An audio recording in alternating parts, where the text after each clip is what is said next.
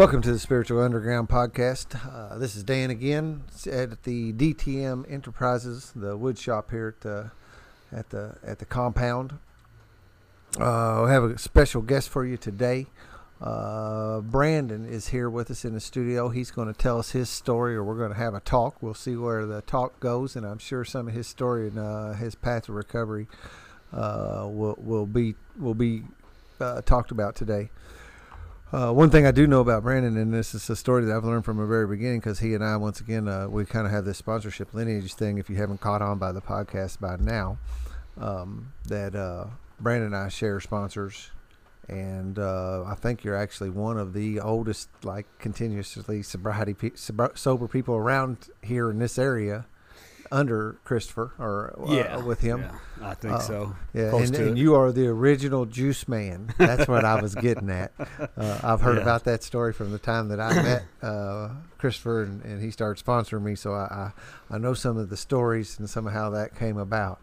Uh, if you haven't heard so far, and you look on the website and you see the, the juice stuff, the signs, and the and you hear us say juice a lot uh, that is our i guess for lack of well the best way i can tell it is like our life force energy thing where we have uh, mm-hmm. uh, you know somebody right. some, somebody shares something really cool and we all say juice or you say man that was a juicy story.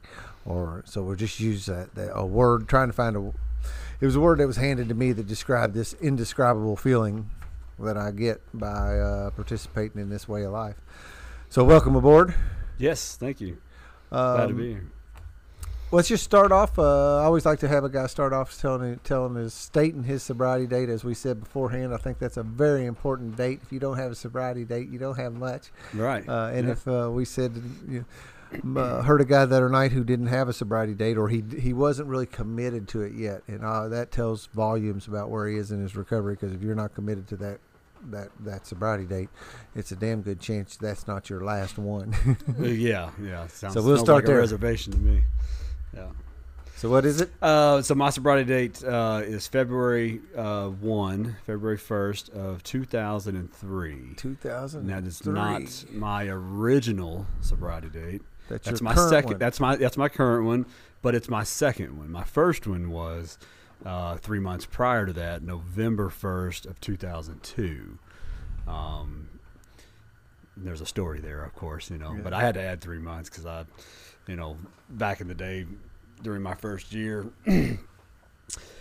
I uh, was coming to the meetings, and you know, I think the, for the first four months, I was just coming to meetings, appeasing the courts, getting my meeting sheet signed, being a seat warmer, using it as an, ex- an excuse to get out of you know get out of the house. I was on home incarceration at the time as well. Oh, yeah. So I really hadn't, like that guy like you talked about, not committing to sobriety. I really hadn't committed to this deal yet, but I had certainly committed to getting out of the house and going to these AA meetings because that was a way for me to get outside of the, you know, out of the house for a few hours. So, um, so I was doing that, and somewhere in there, uh, I was only on home incarceration, I think, for three months. Only. Only. Yeah. Well, they wanted to put me in jail for a year and then my attorney had negotiated that down to a six month. Um, you mind saying what it was for? Yeah, for DUIs. DUIs. It's like three. Then my third DUI. I was twenty. I got sober at twenty. I'm 41 now. I got sober at 25, uh, and I picked up my first DUI one week before my 21st birthday. So that'll have you celebrating 16, 16 in just a few days, in a couple, a couple weeks. of weeks, yeah. Um, so I picked up my first DUI, you know, one week before I turned 21, and then I had two more in succession over the next like two or three years. You know, so they were pretty back to back. I was spiraling downward pretty fast. Um, so, long story short, you know, I ended up going on home incarceration, and and um, three months, three months of that, I had appeased the courts and jumped through all their hoops and and got off. Well, since I hadn't got a sponsor yet, I was going to meetings but I hadn't got a sponsor, so I obviously hadn't worked any steps, hadn't read the book, hadn't done anything that's actual program related. Besides coming to me, and I came to my head, you know, I was like, it's a, it's, I, I can, I can get, I can smoke a joint, you know, to celebrate, you know, the fact that I've quit drinking for the last three months, and I've, you know, uh, were they testing you while you was on home incarceration?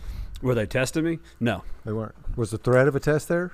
There, there was a threat there, yeah. Or but, but no, they I was low on their uh, priority list. Yeah. Low risk. Well, because I don't come from like you know the Yeah. the slums. I didn't have a huge criminal background. You know, just my situation. I'm middle class, if Yep. anything. You Yeah. know what I mean? Yeah, oh, I know. So I I, think the when they showed up, I think I was probably a breath of fresh air. Like, oh god, a case file we don't have to worry about. Yeah. Some little suburb kid, you know, got partied too hard, and you know he's not going to be a problem. Let's worry about somebody else. Right, You yeah. know. So they, I've just a forgotten case really. Um, My point there was is if there was a did you not smoke any because of that risk uh, while you were on home incarceration? Oh well, or- yeah, yeah, yeah, and that and I Because you said you into some of that. decided to celebrate at the end of it. Well, yeah, and 'cause I mean, it's the same old thing. Like I would get into trouble, you know, I, my drinking, you know, would get me into some sort of snafu, you know, with a person, a relationship, a job, you know, a ticket, a court, you know, some sort of an appearance, a court date.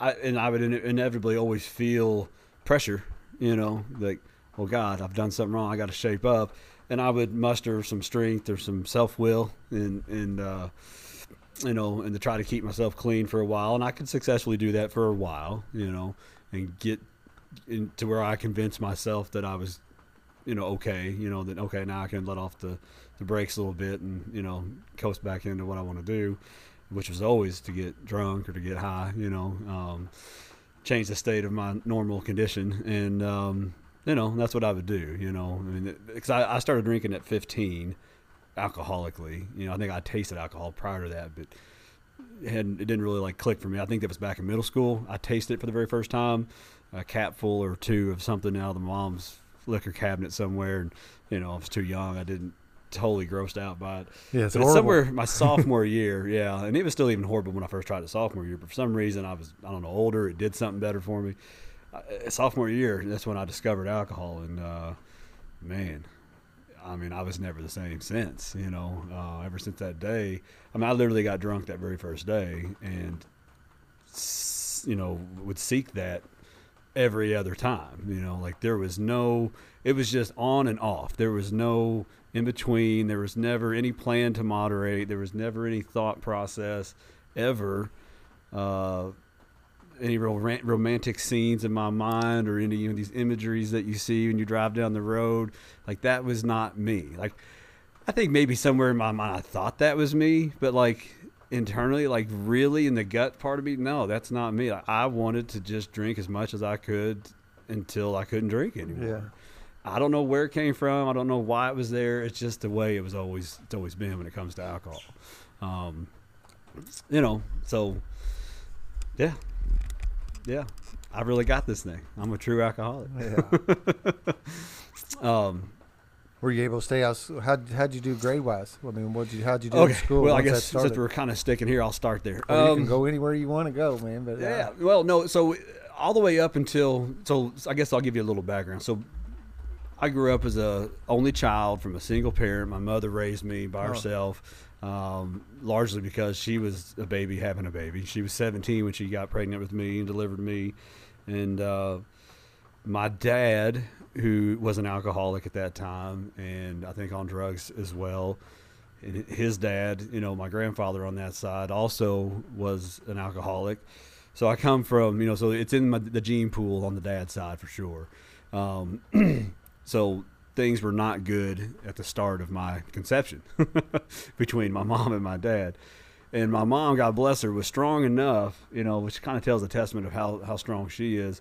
At 17, you know, was strong enough to realize that my dad Jeff was not going to be a good influence for me or for her, for us moving forward. And instead of like what a lot of 17 year olds would want to do, like rebel against the baby that she's about to have with this father who's not likely going to be in the picture or should be in the picture, instead of like turning against that or turning against the baby that she, you know, and getting resentful, I mean, she went the other way. She went 100%, it's me and this kid, because she didn't even have a whole lot of support from her own mother and her own father, um, who should be in her corner, because they were kind of that old school mentality. You made your bed, you need to lie in it, you need to marry Jeff and move on, and you know take take it on the chin. They, were- they were that type, you know. yeah, And um, my mom was not about that. You know, she was like, nope, that's not good advice. I don't like your advice either. So the hell with you too. And so she left home and stayed with girlfriends for a while, I guess, and completely at 17. This was 40 years ago. 17 year old woman pregnant. You know, not you don't have the kind of support we have today. We don't have the kind of um, I don't know the it's, it's not it's not in the you know the, the it's not in the public eye like this this issue. You I mean, know, it's pre- pretty young- regular now. Yeah, it's I pretty mean, regular now, but at 40, I mean, think Yeah. rewind 40 years ago, this stuff that was stuff was still Yeah. taboo, Yeah, really. yeah, yeah. And so that's what I'm saying. My mom's a strong ass woman. She was she was she was she's dope. Um, to be at 17 and to have that kind of wherewithal, it tells you how much she loved me and how much she really could not wait to have me come and be a part of her life, you know, and that's that's the way she's always talked to me, you know, growing up. Um, she always was very, you know, adamant about her love for me and about how how wanted I was. And so I grew up, you know, probably different than a lot of alcoholic stories. Like there's not a lot of abuse, there's no sexual misconduct in there, there's no real down and out kind of stuff, you know. I mean, I grew up with a single mom who I mean just loved the crap out of me and I really truly didn't feel a whole lot of loss. I mean, even there was still some loss on the dad's on the dad topic, just inevitably, you know. Yep. Um, and she made up for a lot of it, but there was still just some loss there, and um, I had a lot of, and that caused some pain. That caused some doubt, and that caused a lot of. Um, yeah, you know, just unknowing, just un, that's just un, I was just unsure. You know, I was unsure how to to be a man because I didn't really have a good example. There there was one example that I did have, uh, and that was my mom's dad, my grandfather on her side. And I would say between he- really was like my father figure, but of course he was a grandfather too. So that's kind of where I get some of my old school mentality and my old school kind of thinking because I mean he was a he was a depression era kid. You know, he was born in 1930, and so I've got my mom raising me, who is obviously very, you know, responsible, uh, and then I got my granddad, who's, you know, very um, pinch penny, miserly kind of, sarc- you know. Um, Grandpa still around? No, he passed. He passed uh, during that first year and a half that I got sober, um, which I was grateful that I was sober when it when it happened because I got to be present and to be there. Um, it just I have that's about the only thing in my life that I really have regret about that he's that he passed sooner than I'd liked. You know, I'd liked him to see how I turned out. You know, deeper in sobriety because I got married and had kids, and you know he never got to see uh, my you know his grand his two grandbabies, which I would have loved to you know Have shared watch how he interacted with him Yeah. he was just he was a really neat guy. I mean, he was a he was a real you know hard ass. You know, um, he'd tell it like it is, and um, and at one time I just thought he was just a real pessimistic son of a bitch. Really, you know. Um, but that was, that was when I was a teenager, and of course, anybody that kind of acted like that as a teenager, you know, was an authoritative figure, and you know, I'd push him away a little bit. But then as I got in my twenties and started getting into trouble and realizing that life's harder than I thought it was going to be, a lot of the stuff he said made a lot of sense. You know, same thing from my Right mom. all along. Yeah, you know, which happens. I, I hear that happens with kids, so it kind of leaves me a little hope for my own that at, at some point they return to sanity. But um, so anyway, um, so that's what I. So I kind of grew up, you know, in a very what I would probably call pretty stable. You know, stable with some in some chances of instability. You know, um, so growing up all the way up until high school we moved around quite a bit, you know. Um, started out in Columbus, Indiana, but you know there was just lots of moves, you know, to, from you know Columbus to to Louisville and then back to Southern Indiana and a couple places in Southern Indiana. So all between I don't know grade school and up to high school, there was probably five or six moves. I want to say it's kind of hard to make and keep, you know, Yeah. friends, you know, especially when you don't have any brothers and sisters, you know. Um, so that didn't really help matters much. But somewhere around the fifth grade, we landed in Clarksville, Indiana, and I ended up uh, uh, becoming really good buddies with this this one friend of mine named Mike, and we really from the day we met we were really inseparable. So from like fifth grade till our senior year, I mean, every day we were kicking and hanging, and I was at his house or he was at mine. You know, staying the night. You know, he was like an adopted brother to me, and I was one of his. You know, his family as well. I used to love going to his house. He, he, his house was chaotic, and I loved his house because my house was so quiet. You oh, know, Oh, yeah? just me and mom.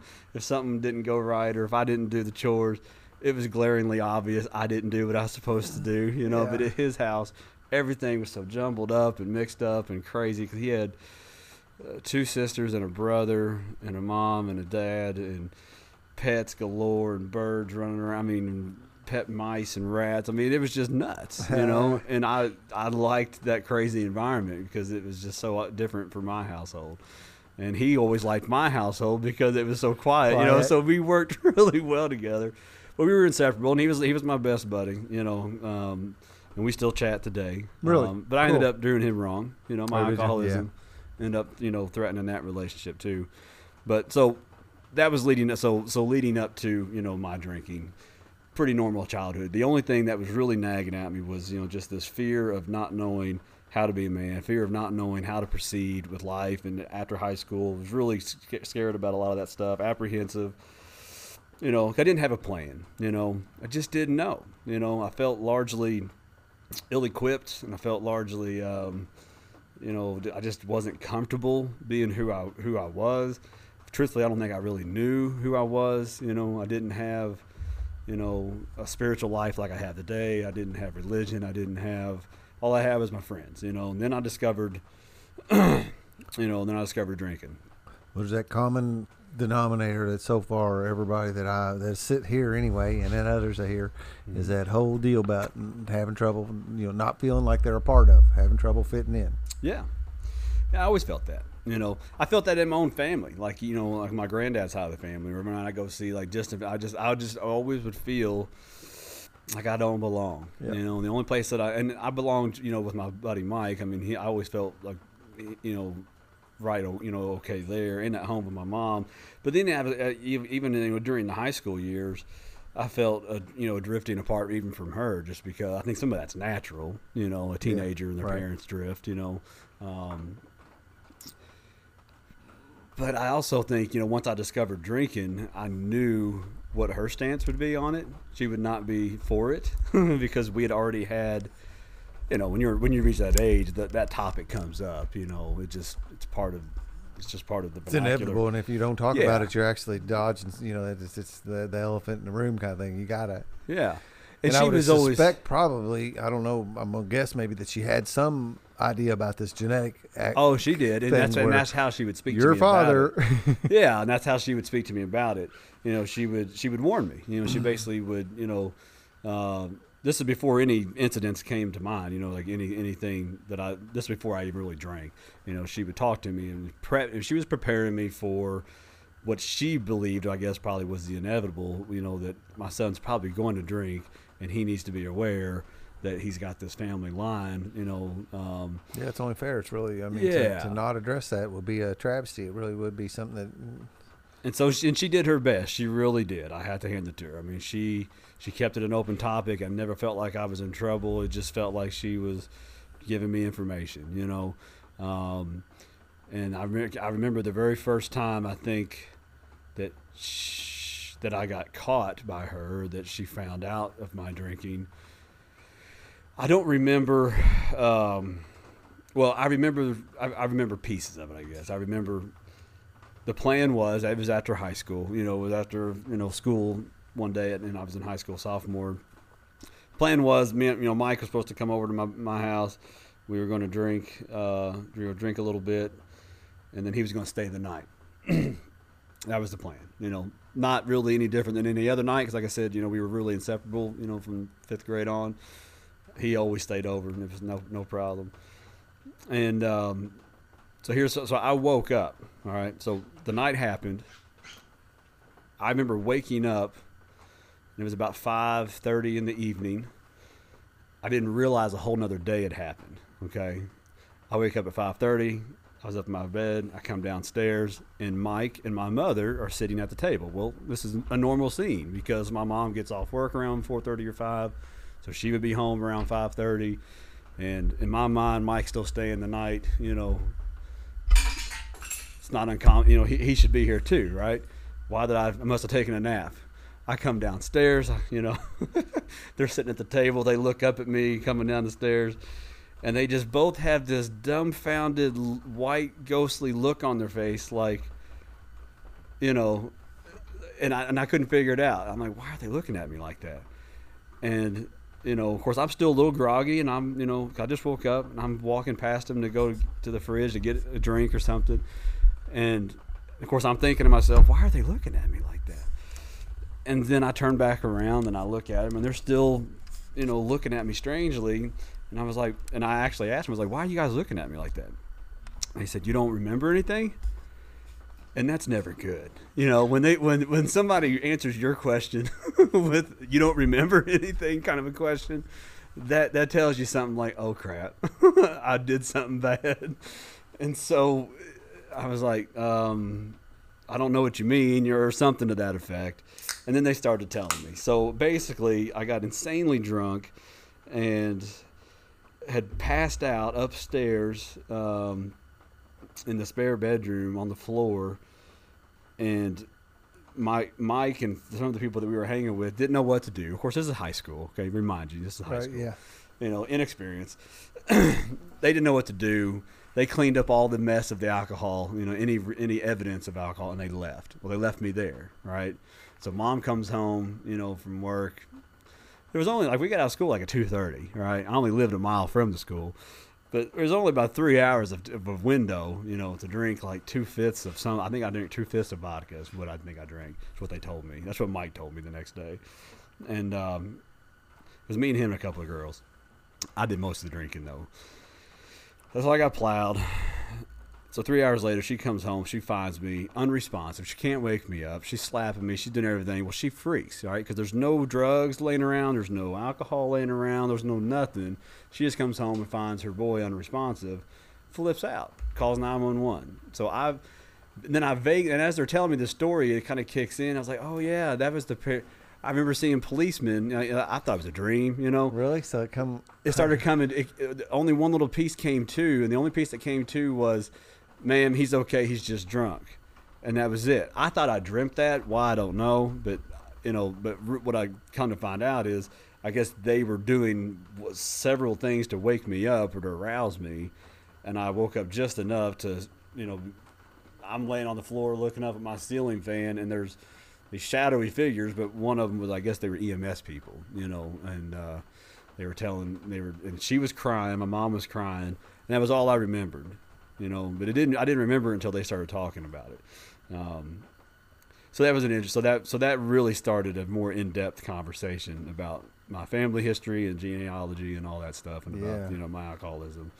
So that was like the very first experience. That was sophomore year, and um, didn't get any trouble. It was just more of a stern. You you need to be very aware of this, and you know, and of course, like all alcoholic, true alcoholics, we take that as a sign of, you know, like, hey, okay, I, I fooled you. You know, like, I I I won. I won that round. You know, and.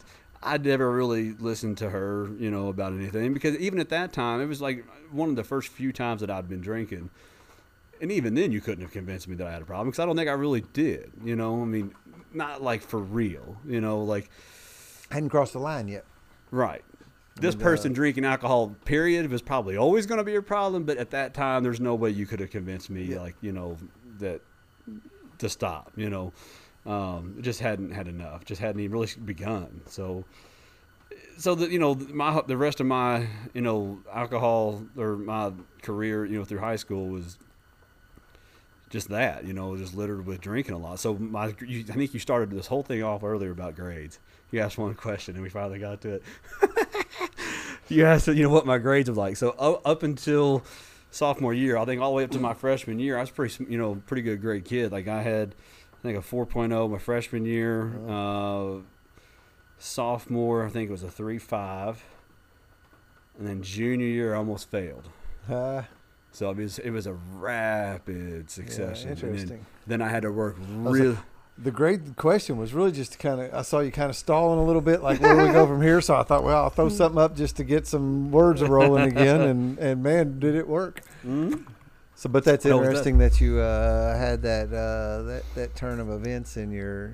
Yeah, just that fast. Just, So yeah, we went from 4035 to almost dropping, having to drop out. Um, had to work my ass off my junior year to just stay stay alive, and then uh, and even had to work you know really hard my senior year to also try to help you know bring up that GPA too. But I graduated. And then even spent some time, you know, going to college. You know, went to Indiana University Southeast for, I'd say, roughly about two years. But by that time, I was so so far gone. Um, and there was a catalyst to all this. Like, so my senior year of high school, so my buddy Mike, you know, um, he had a girlfriend, and uh, I ended up, you know, sleeping with his girlfriend. I betrayed our Mm. friendship um, by sleeping with with his girl, and not just once, but a few times, and lied some girlfriend she was, huh? Right, and then lied about it. Even when he found out and confronted me on it, you know, lied to his face for hours until finally I broke, um, you know, and told the truth. And you know, it was just I was devastated inside. You know, I mean, what, what, but the most interesting thing about all of that was, I mean, our he loved me so much that he was more because he was already having troubles with that relationship, and he was more mad at me that I didn't like confess or let him know a lot sooner because he stayed in the relationship like six months longer than what he really should have, you know, and so he was more mad about that. But he wanted to kind of like maintain a friendship, and I my my head at that time with drinking and with all Couldn't those do that. isms and the character defects getting riled up and. I couldn't. None of that. I couldn't account for that. Like, none of that made sense, you know. And I didn't. I felt so shamed, and I felt so so bad that I had done that. I pushed him away, so I like hurt him again. Yeah. You know what I mean? And it took my sponsor pointing that piece out to me because I never really noticed that until I got sober and got a sponsor, and he told me more truth about that experience that I shared with him. You know that no, you you injured him a second time because he wanted to. He was willing to put that put it you know put it past him, Yeah. and uh, and you ended up harming him again by telling him you know basically screw you. You Yeah. know I can't handle it which was interesting. You know, it was like, wow, that's a double double shot there. Um, so anyway, so that event during my senior year really kind of shook, shook my foundation because, like I said, you know, I didn't have, you know, um, a whole lot of friends. I just kind of had that one good best friend, and then I destroyed that relationship. And so I kind of, I had, but I had, you know, what I was like any other alcoholic. You know, I'm a good chameleon. You know, I had lots of. I didn't really fit in like a certain clique. You know, I was just kind of a, an average, normal, regular kid. I didn't fit with. I could fit anywhere. You know, and. uh so I had all these other little circles of friends, these little pockets, and sometimes they would overlap, sometimes they wouldn't.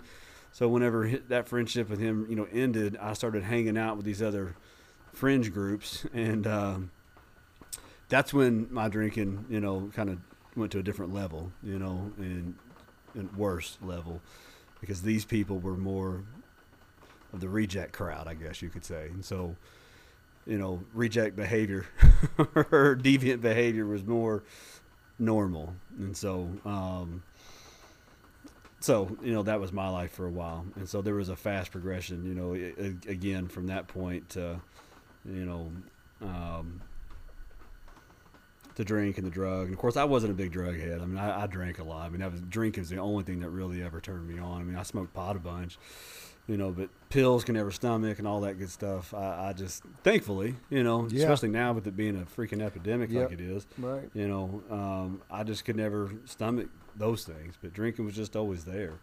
Um, so yeah, kind of. You talk about the friends getting, and I, and I don't want to, I don't like to put people in a class or anything, but you said something about like that, uh, and I can't remember what it was, but I heard a guy uh, talk about like their uh, class of friends kept on getting lower and lower, That's exactly dropping what it was. their, uh, lowering their standards yeah. as the disease progressed, Yeah. hmm and uh, Because you want to be around people that are like you. You don't want to be around somebody who you believe to be above you, you know, or that's better than you, Yeah. because then your behavior is going to stand out pretty bad, yeah, and you're going to feel icky. Yeah, you know, I you want to be with people that are like tend to gravitate towards people who like to Right. drink at the same levels that I did. You know, they like to use the same substances I did, and Yep. Uh, so I hung out at a lot of bars. I did most of my drinking at bars because at this time, we just. Uh, so I'm not living on my own yet. You know, I'm still keeping a. I'm still living at mom's house. Never really moved out. Right. Yeah. So I'm 18 to 20 some odd. I don't know. Some of those. You know, I, I was a. I just stayed there. Of course, I never was really there. The only time I really came home was to sleep. You know, I always worked. I always had a job. I've I've always had a pretty good work ethic. And that was one thing that I've always been able to, you know, to, to fuel my own fire in the money category. Um, and that was one of the pieces that I guess that I kind of used also help maintain some semblance or delusion that I was somewhat okay. You Yep. know, is that I had, you know, that I had a job. I you know. certainly leaned on that the whole time, you know, and Mhm. I'll tell this story over and over. You know, a nice house, two cars in the garage, beautiful wife, Yeah. beautiful children, had held a job for a long time. I can't possibly have a problem. right. See all that stuff? Yeah. See Yeah. all that? They haven't come and taken that you stuff. You can't have all that and have a problem. I Right. got a handle on this. Right, exactly. Um, and that's what, and that is what is interesting. You know, like for me, like I don't feel like I just feel like I was just some young, immature, punk ass kid who hadn't really lived enough life and, gained or achieved anything to really lose a whole lot. You know Yeah, what I mean? You weren't in I just never really started because I kind of started drinking in the most the worst part of your formative years ever. From 15 to 25, that's an important decade, Yeah. you know, to set off your life or to wreck it. Yeah. And I just was basically on the brakes the whole time. I mean, that's really what alcoholism did for me. It just, I mean, I went backwards for sure, but I mean, I was certainly just stagnant, you know, and that's what, uh, that's what I hate the most, I guess. If I had, if I regretted anything about my alcoholism, I said that I, that's really, you know, I lost 10 years of my life, you know. Um, but I don't really regret it, you know what I mean? Because they were valuable. It was still valuable, you know. Yeah, yeah, that whole thing in the book about you know we don't regret the past. No. we wish to shut the door on it. And, It's hard to say that without saying that word, though. It's Yeah, I know, and I will. I'll gotta say label it somehow. I have some regrets. So just that's the that's the that's the fact of the matter. We were talking. I regret that I never learned to play an instrument. yeah. I regret that uh, I I didn't finish and get my Eagle Scout. Uh, I, you know, there's certain things that I just flat out I do. I, I wished I would have. I wish I'd have done it differently. Right. Yeah. So um, I don't know. So somewhere around. So I mean, the story. You know, it, like I said, I tried. I tried college for a while. I was just too much into partying. You know, I really wasn't trying to apply myself because honestly, I really didn't know what I wanted to do, and I didn't really have a lot of guidance to really know to look beyond some of that stuff and just keep going. You know, but even if I'd gotten the best advice, you know, out there, I don't think it would have mattered because the you know that the beasts have been awoke. You know, I, I, I nothing was important to me. I just wanted to drink. I mean, relationships were there, but then they weren't there. You know, I could kind of take and leave those. You know, um, my mo typically was you know I would be you know in a relationship for a while. Six, three to six months is about the longest, and then something would happen. You know, inevitably, something something would go wrong, and. Um, and then I would, you know, be single again, and I'd give myself some time, six months or whatever, before I would try again, and I would just use that time to drink a whole lot, you know. And then even when I did get in a relationship, I would find somebody that drank a lot too, or didn't mind, or somebody I could snow or whatever, you know. But but I know, somewhere around uh, 20, my mom and I decided uh, she was tired of the job that she had, and she was wanting to buy a business and, and work it. And so, you know, and I've and I've always kind of had an entrepreneurial spirit. That's the one thing I could say about, you know, uh, my work ethic and whatnot is that I've always been kind of driven. You know, there's always been something that, that has driven me to want to that want more. You know, I wanted more in my disease. You know, but I also wanted more. You know, in, out of life too. And so I feel like I've always been a driven person and, a, and you know a seeker for, know I've always had like some like this internal picture of hope in my mind of, of that things are going to be okay, you know, and that I'll always be okay. And I don't know why that's there. I don't know where. Maybe from the love that my mom gave me when I was young. I don't know. Um, but I've always been a pretty upbeat guy. You know, my alcoholism is probably the worst, you know, time in my life as far as you know the low points and some of the depression that I felt. Um, but even through all of that, you know, my self will would kick in, and it would, you know, tickle that that internal drive that was still there that hadn't completely died, and you know I would rally. You know, I would find some other scheme or some other thing, right? Well, I've always had these jobs that were either eat what you kill types, you know, or you know, sale, you know, sales environments, things like that, or run your own business kind of stuff. And so um, that's pretty much been my my mo. You know, I happen to think it has something to do with the fact that my grandfather told me you're never going to get rich when you work for somebody else. Mm-hmm. You know, so I think that really stuck with me. Huh. Yeah. you know, because it's my, I've lived my whole life pretty much based on kind of that sentence. Well, there is some uh, validity. there's to there's that some statement. validity to that.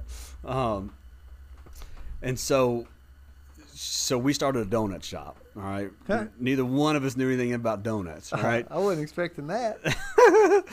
well, I don't. Yeah, I don't. I don't know why. I, I don't just know like why either. you said it- donut shop. So we started a donut shop. Um, I guess you didn't know this story. Nope. So, okay. the story. right. So there was a guy in Louisville who's got a donut shop um, called Sugar and Spice. I don't think I'd get in trouble for saying any of this stuff. I can't imagine. Yeah, Sugar and Spice Donut Shop. It's, on, it's still in operation. you're not going to sling him under the bus in a minute, are you? No, no. Yeah. No. Then he just got some free advertising. If, Yeah, uh, there you go. And they're around. really good donuts, by the way. Uh, you should go check him out. Sugar and Spice Donut Shop.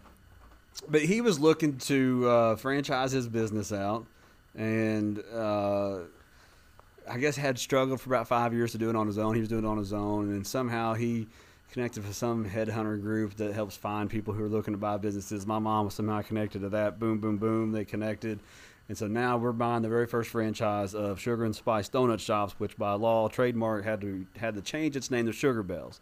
So we changed. So the name Sugar Bells Donut Shop opened up in Jeff on uh, Hamburg Pike, um, and uh, we were running that. So I was 20 years old. All right, and th- th- there, there's a reason why I told the story, because I was okay. You got to imagine. Okay, I'm I'm an alcoholic, young alcoholic who doesn't know he's an alcoholic. All right, who's got a pretty good ego on himself. You know, I, I think pretty highly of, of, of me at this time, and you know, I'm fairly popular amongst my friends because I've always been a pretty charismatic guy. Yeah. You know, um, personable. Yeah, you know. And so at 20 years old, my mom, you know, I feel like a celebrity because my mom and I, you know, decided to open this business, right? You know, my friends weren't doing that shit. You know, there wasn't nobody around, you know, us that was doing making Yeah, those kind of opening up their own businesses. Yeah, and putting yourself out there like that, you know, and we had to work hard, you know, and, uh, and of course, and I'm doing this, you know, drunk a lot. And so mom's really getting, you know, a half measures guy, really, but she doesn't know it. Of course, I don't know that's what I'm giving her either. But essentially, that's what I'm giving her. And we still were able to keep it afloat for about three and a half years, you know. Um, but so that scenario, you know, of of but when here here's what's even funnier. All right, so the very first DUI that I told you about, I got I was twenty. I was a week before turning twenty one. I got arrested in the bank right next door to where we opened up our shop. The year, I think it was six months prior to us getting that location, I got arrested for a DUI right there, Huh. right next door. I got out and pissed in the bank bushes. Is that what happened? That's exactly what happened. I got I, that time I was working at HH Gregg in the warehouse. This was prior to us getting the shop location, and you know we were still training and we were still getting all the ducks in a row. And we had picked out a location, but we hadn't got it. All, it was all still coming together, you know, because it used to be a, a liquor store and it had to be renovated and all that. And so at the time I was working. So here's the transition. All right, so I'm working at HH Gregg in the warehouse, ten bucks an hour. That's my job. My mom's working her crappy job. It's not it's a good job but she just doesn't like it. And we're secretly you know we're buying this business. It's not ready yet. So i decided to have i challenge one of the, my my coworkers you know was talking crap about how he can outdrink me. And of course at 20 you know that's Yeah. a big deal. Right, you know yeah. what i mean? That's Yep. a badge of honor chip on your shoulder type of challenge right? And so you know i was like all right let's do this it's sadly to say I got defeated, but the, his, the story is I go to his apartment over in Jeffersonville, across town, down 10th Street, or no, down Allison Lane, and we're drinking. I think we got off around eight or nine o'clock, and uh, we're getting we're getting hammered. I mean, just hammered. I wake up at like three in the morning. It was just me and Justin. It was just the two of us. All right. I wake up at three in the morning there's 40 some odd people in his apartment and i'm passed out in the middle of the floor, drunk off my ass, and the some bitch is kicking me in the stomach. And so I get up, and of course I'm confused. I'm dazed. I don't. I'm pissed because somebody's kicking me in the stomach. I feel like shit, and you know I run out of the. I run out of his apartment, and I immediately run to my car. And of course, as I'm running to the car, I hear people around me. There's people outside. There's people inside. I mean, it's a freaking raging ass party. Same night that you Same night, drinking? yeah, yeah. So I lost. this I- wasn't one of I, did lost not outdrink this cat. Yeah, this cat outdrunk me, or you You know kept whatever. on going, Oh, invited God, people over going. when you died. Yeah. Oh yeah. Yeah. So I had to admit defeat, and uh, so I get in my car. But as I'm getting in my car, I hear people saying, "Oh God, he's trying to drive. He's trying to drive." So I have no idea what has happened prior to. I just know this is the scene now, and I get in my car. They unsuccessfully got the keys away from me Unsuccessfully? unsuccessfully. I get, I back out. As I'm backing out, one of them opens the, my driver's door. I knock him down because I didn't stop. And then I peel off. Well, a couple of them tried to chase me in their car to like try to stop me. I guess they were trying to be cool. They were trying to like do me a solid. Yeah. But of course, I didn't look, see it that way. I mean, I didn't wake up in the best place. Yeah. You know, I'm passed out drunk. I'm getting kicked in the stomach wanted to get out of there. and getting made fun of and getting laughed at. And so, yeah, I'm next thing you know, um, and of course, I hear a lot of this stuff from them the next day. Okay, because I go to jail that night. I hated them people telling me them stories Oh, from what happened. And boy, you were funny last weekend or last night. Yeah. Or, you know, do you remember what you did?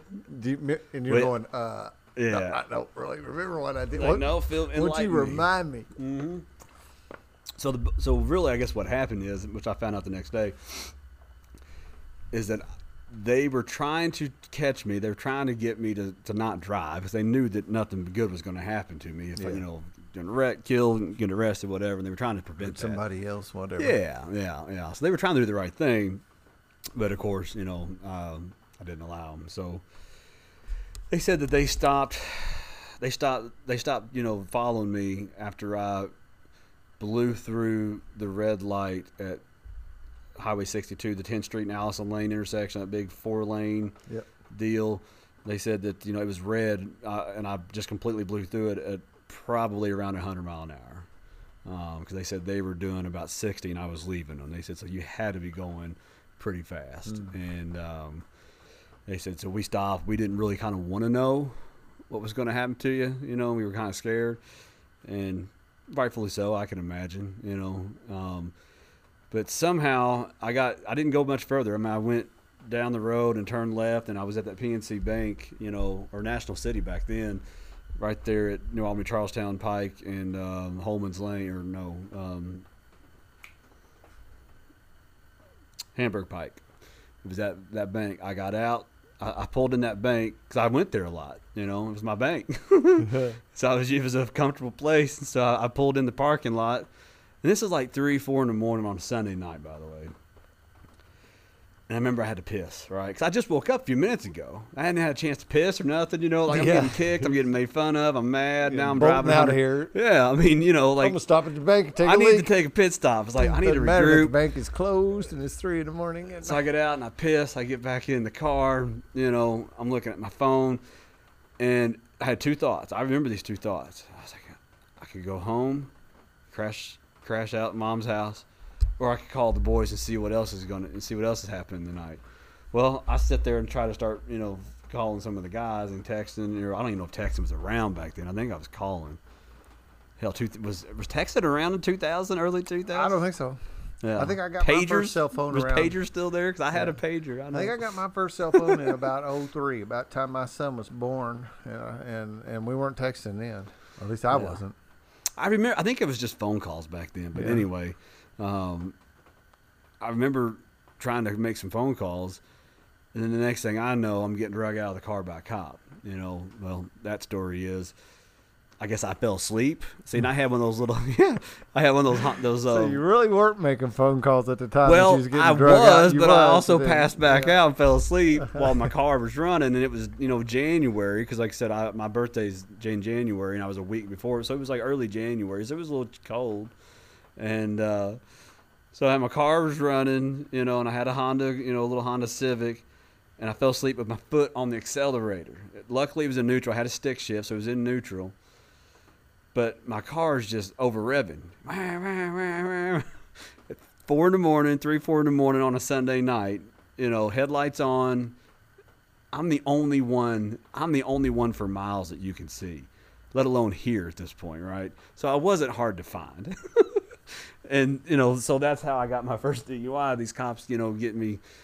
They they somehow they got in the passenger door. I guess it wasn't unlocked or whatever. And they pinched me really hard. They they did that that pinch maneuver that they do on you.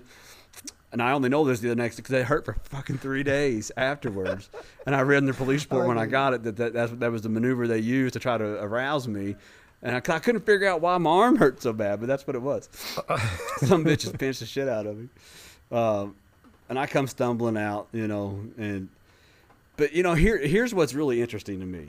All right, so I remember enough of that night that I remember the story that I told them, and I made all this up on the fly.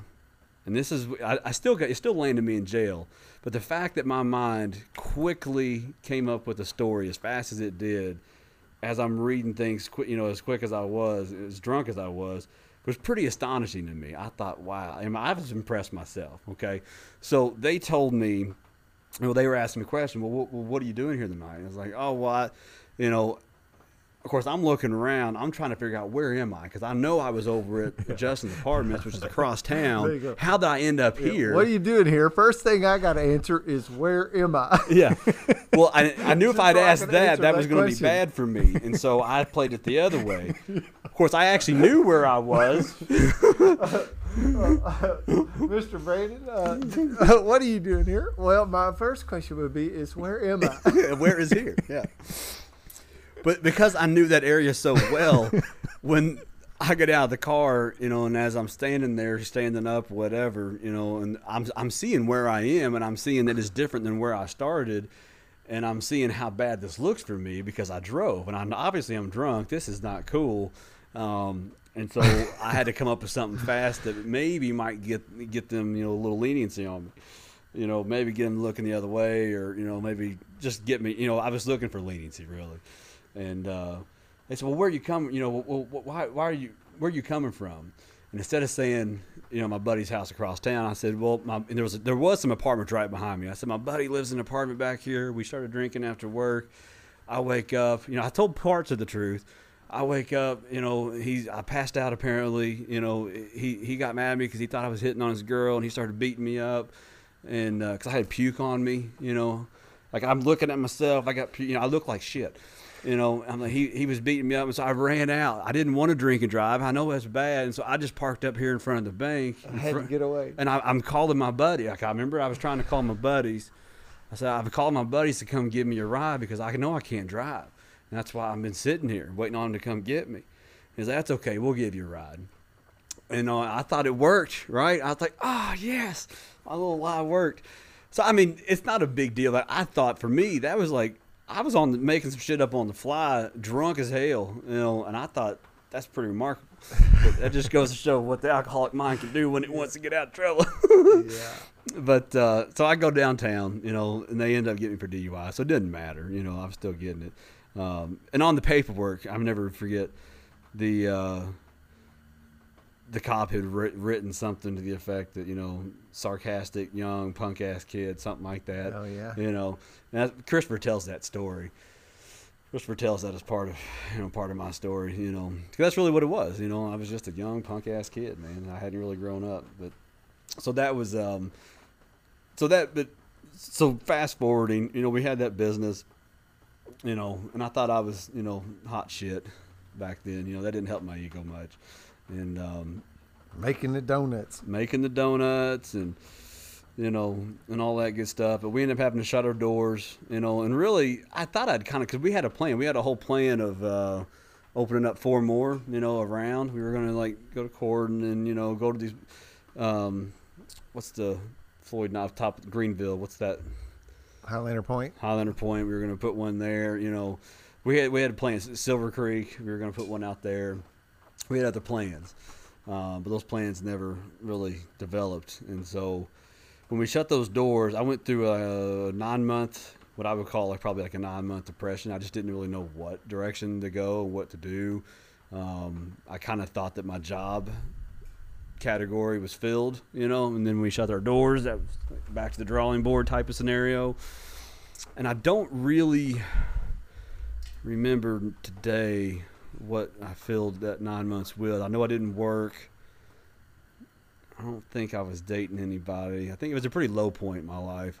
I think I contemplated suicide a couple of times, but never really could, you know, get there. Um, but was just there mentally, you know. I mean, I was in that just real low spot. Drinking. Mm-hmm. And then I don't know. So I think that might have been somewhere around 22 or 23. And then I don't know. Somehow I snapped out of it. I don't know what exactly happened. Ended up dating somebody, found somebody that got me woke up a little bit. I don't know. But then I started this. Uh, I know, like right before I got sober, I was working another job. It was a sales job. No, that's not true either. It's funny. I've forgotten some pieces of my story. It's been so while since I've, I've told it. I do. I use a line over and over again that if I had known I was going to keep track of this, if I was going to have to relay this story, I'd have kept better track. Right. Yeah. Would have done this a long time. Would have recorded this yeah. a long time ago. Um, yeah. I, okay. So I guess the job that I was working prior to um, prior to getting sober, like I had another sales job it's called H and L Associates. This is kind of where the story of juice comes. This is where the, the term oh, juice comes. So I'll tell this one yeah. because it comes. The That's juice. important. The juice word comes from this, this job. So I'm working this job. So I've had a couple DUIs now, right? And uh, my drive. Yeah, I had the driver. I had a, I had a driver's license. I was looking for a sales job. I was looking through the paper, whatever. I found this job. Is it called H and L Associates over there on 164 Sears Avenue? I don't know why I still remember the address to this day, but I do. It was right behind Trinity High School.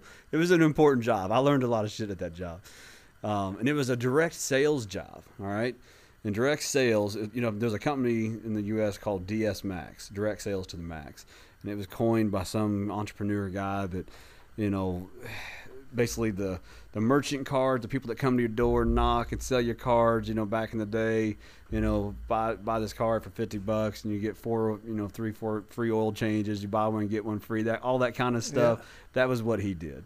Or quill pins, you know, the quill pins. I think that was largely started off as a direct sales, you know, from this DS Max company.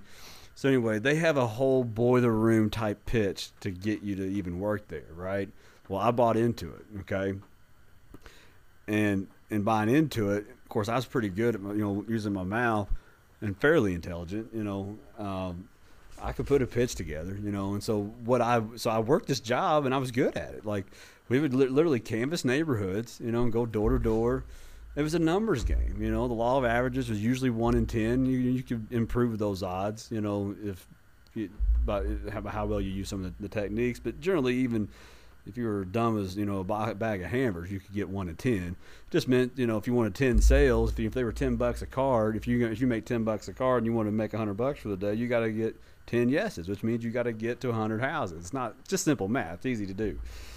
And um, I was one of the top producers for my team. All right, so my, I have a teammate. Right, so the guy who hired me in, I become his team teammate. Right, well he's my team leader.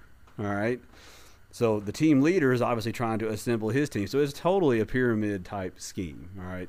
He's trying to assemble his team to produce enough numbers to where he can get his own office and get his own satellite store somewhere in the U.S. That's the whole deal.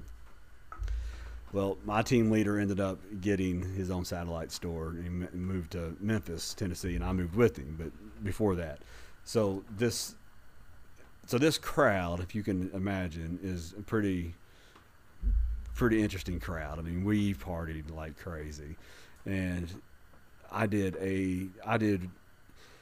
I think I did the majority of my drinking in my career during that year that I worked with those guys. I mean, it was a lot of drinking. Um, so it was a that was and this is this is the job that I took right after that nine month depression. So I think it kind of filled a gap. Yeah. Like I was longing for just I don't know liveliness and camaraderie and just uh, a sense of belonging to something, you know, and that filled a lot of voids for me. And so you know I jumped right in and I was good at it and we were successful and and um, was making money and having fun and you know and, and it was a good time. And um, and I was like one of the only like only ones that of the whole company because most people who worked there they were you know interviewing like college graduates. Well, I hadn't graduated college. I was one of the few who had not finished college. But I'm hanging with them, so that made my ego feel pretty good, you know. Um, so anyway, so this term juice, okay. So they had since it's a, a sales organization, they had all kinds of rallies and meets and acronyms and fun ways to look at things, and you know they had all kinds of this kind, you know, these kinds of things, sales meetings galore. Well, one of the terms that they used was juice, and they broke it down J U I C E. That spells juice, right? And they used it for an acronym to say "Join us in creating excitement." It was a term. it was a term that they were Join us in creating creating, excitement. excitement.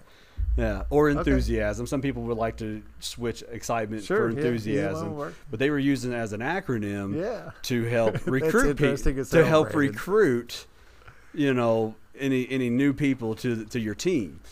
And I remember, you know, going to these sales rallies, and it was so funny. I mean, we had a lot of fun, but like somebody would be up there talking about a certain aspect of the sales pitch or whatever.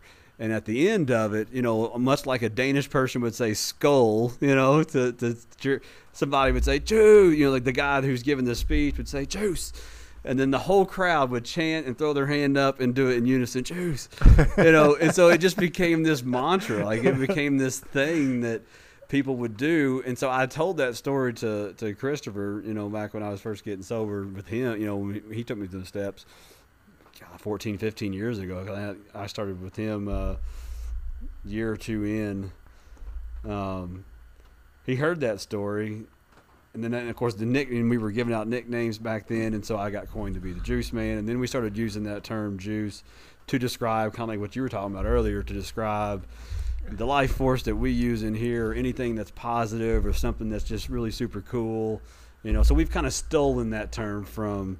That is super cool story, man. That is Yeah, so, so we've far, stolen that term like this whole podcast thing that we're doing here. Yeah. that story alone uh, made this makes this whole thing worthwhile. That'll have to be a the history of the juice. Uh, yeah. term. That'll have to be a that'll have to be a show note on because I put together that website, spiritualunderground.org, right. and uh, and I put some show notes on there. Definitely, that is going to need to be a show note. I'll Okay. take a note.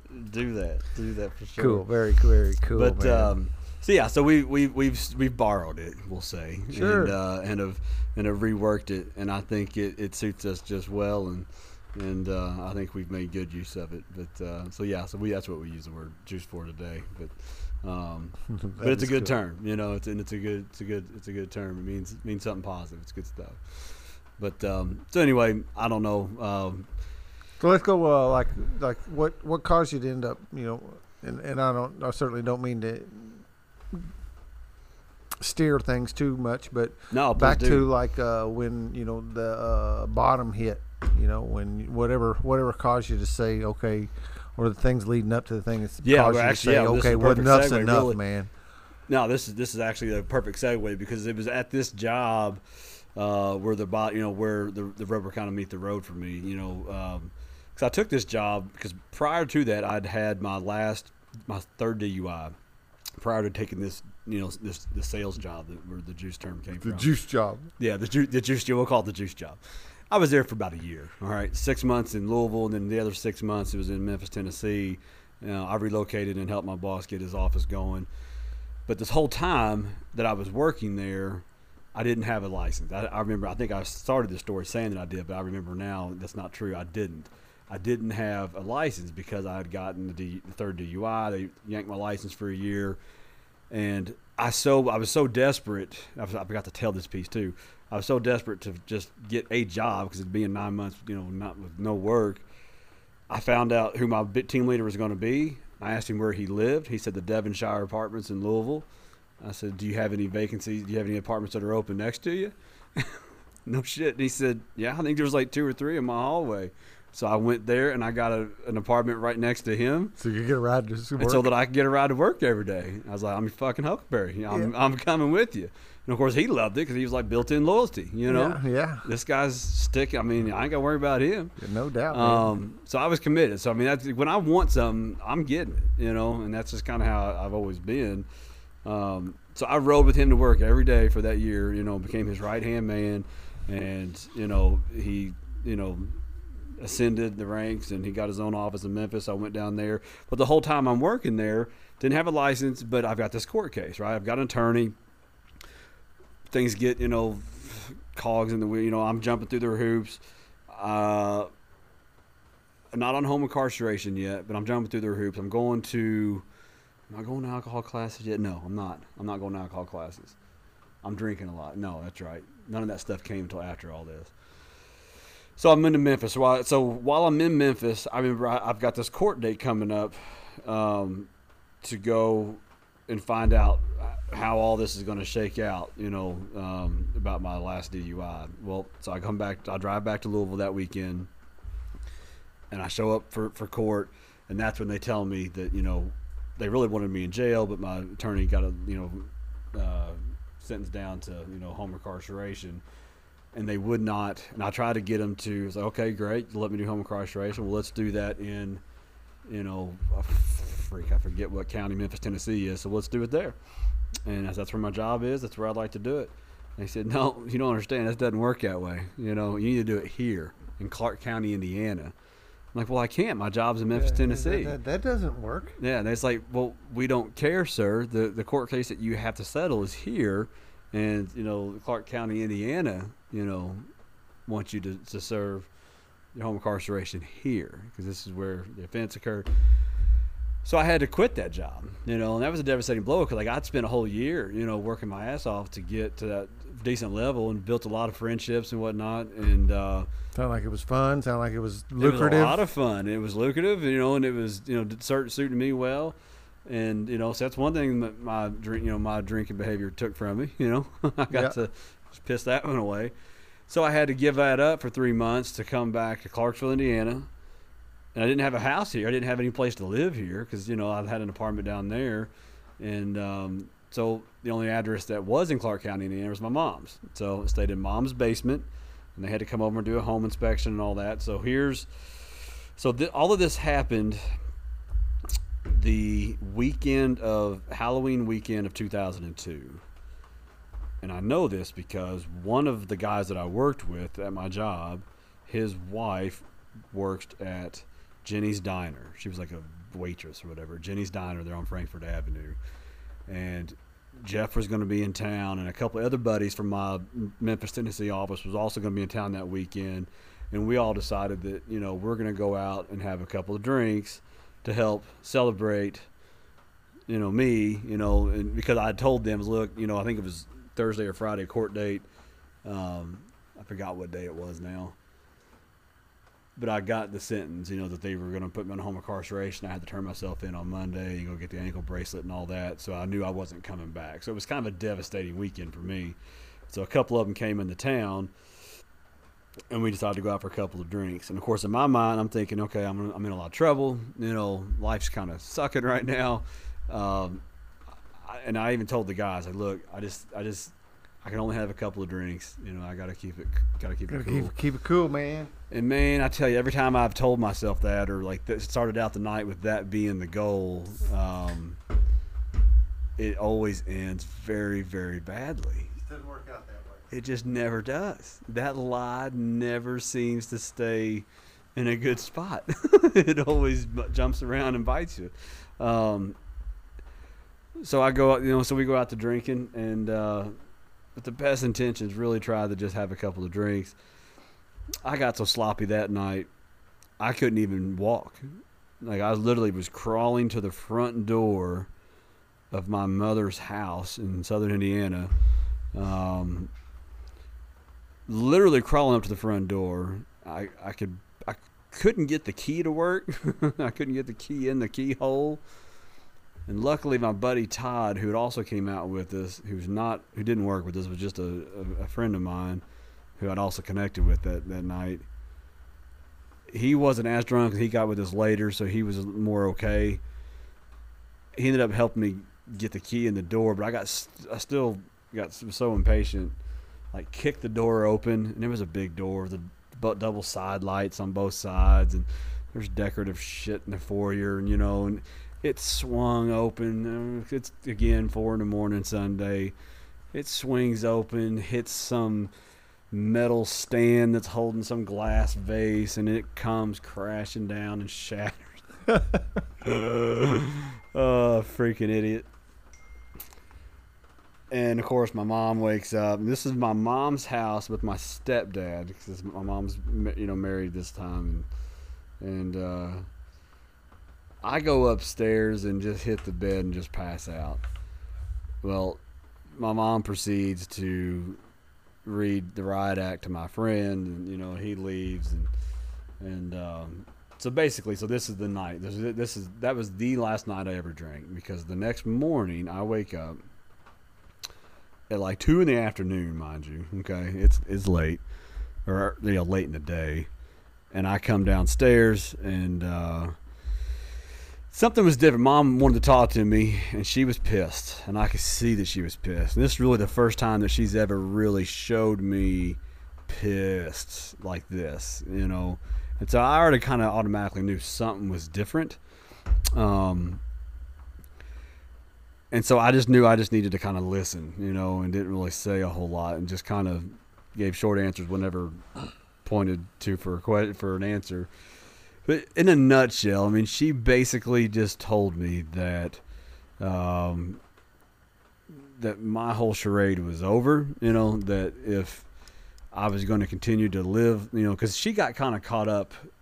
I'd kept a lot of stuff from her. I think she always knew something's not right with my son. I think my son's drinking a lot, but like all of my, all of my um, arrest and whatnot, I kept under wraps because I would use a buddy's address, something like that. So the attorney, the courts and the attorneys would send things somewhere else and not my house, so that way I could do it all on the down low, you know. And so I kept a lot of those things secret from her, except for this last one. You know, I couldn't, I could not hide home incarceration bracelet and a inspection from the home incarceration people from her. Um, so she in finding that out, she knew that there was a prior record that I had hidden, and so she got she got clued in that there was more to the story.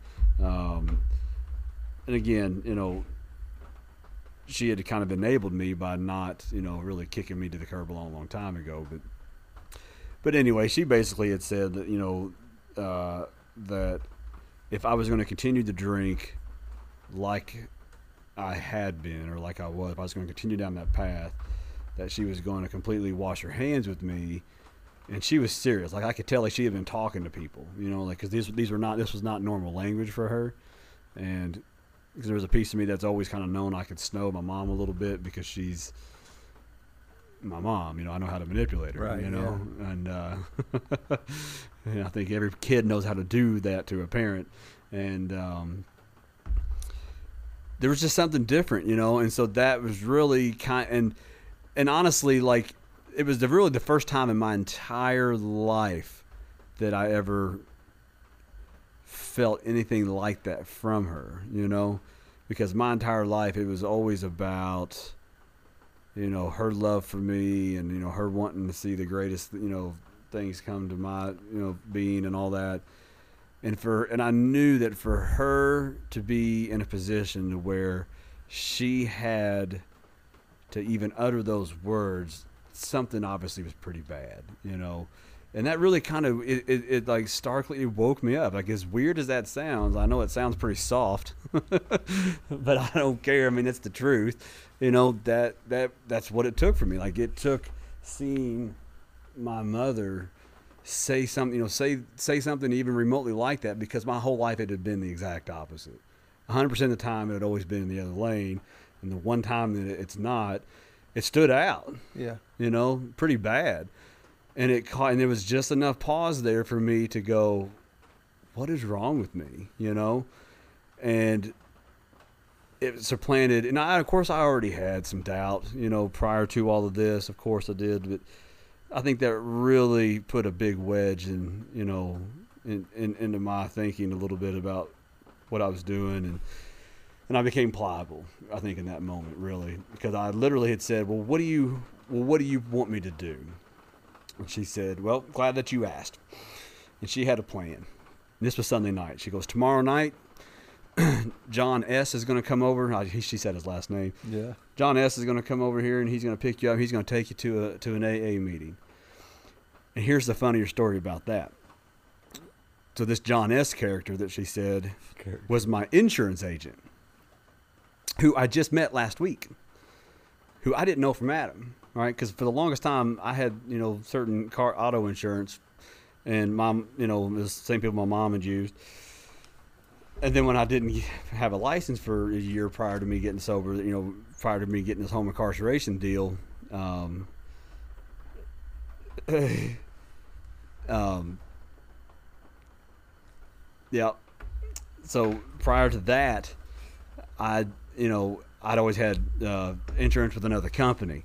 Well, when I, part of the deal, like once I got, you know, put on home incarceration and they wanted me to do all that stuff, I had had my attorney work out. So look, I've already been without my license for a year. I need to, I need a license. If they want me to pay them money every week and all this stuff, I've got you know I've got a job I got to get to, AA meetings I got to get to, you know. And so they got my they reinstated my license, you know, provided I was going to you know follow home incarceration and all that good stuff. So I, I got that, which means I had to get a you know a car. My mom gave me her old car.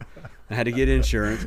And so I'm doing all this the week right before I'm getting, you know, the same week that I'm getting, you know, or right before I'm getting my ankle bracelet put on, or, or while I did that. It was somewhere that weekend. I don't. It was somewhere right before I got drunk, and uh, so I meet this guy John. All right, and he's looking at my driving record, and of course I know what it says about me, you know. But there was no conversation. You know, he says we can do the we can you know he can give me a policy. Okay, great. Well, I leave because I met my mom there. Well, I didn't realize that after I left that he had a whole conversation with her, you know, privately, which basically you know stated you know like look you know Anita, uh, it's clear to me that your son's got a drinking problem, you know. I think I can help. Basically, can, yeah. is what he said. You know, if he wants some help, I know how to get it. Yeah, and so he gave her some advice, you know, about how she could help herself through the Al-Anon program, and then he also gave her some advice. I think about uh, what he'd be willing to do, you know, if the situation aroused, um, where I, you know, got in trouble to get, you know, or, or anything like that.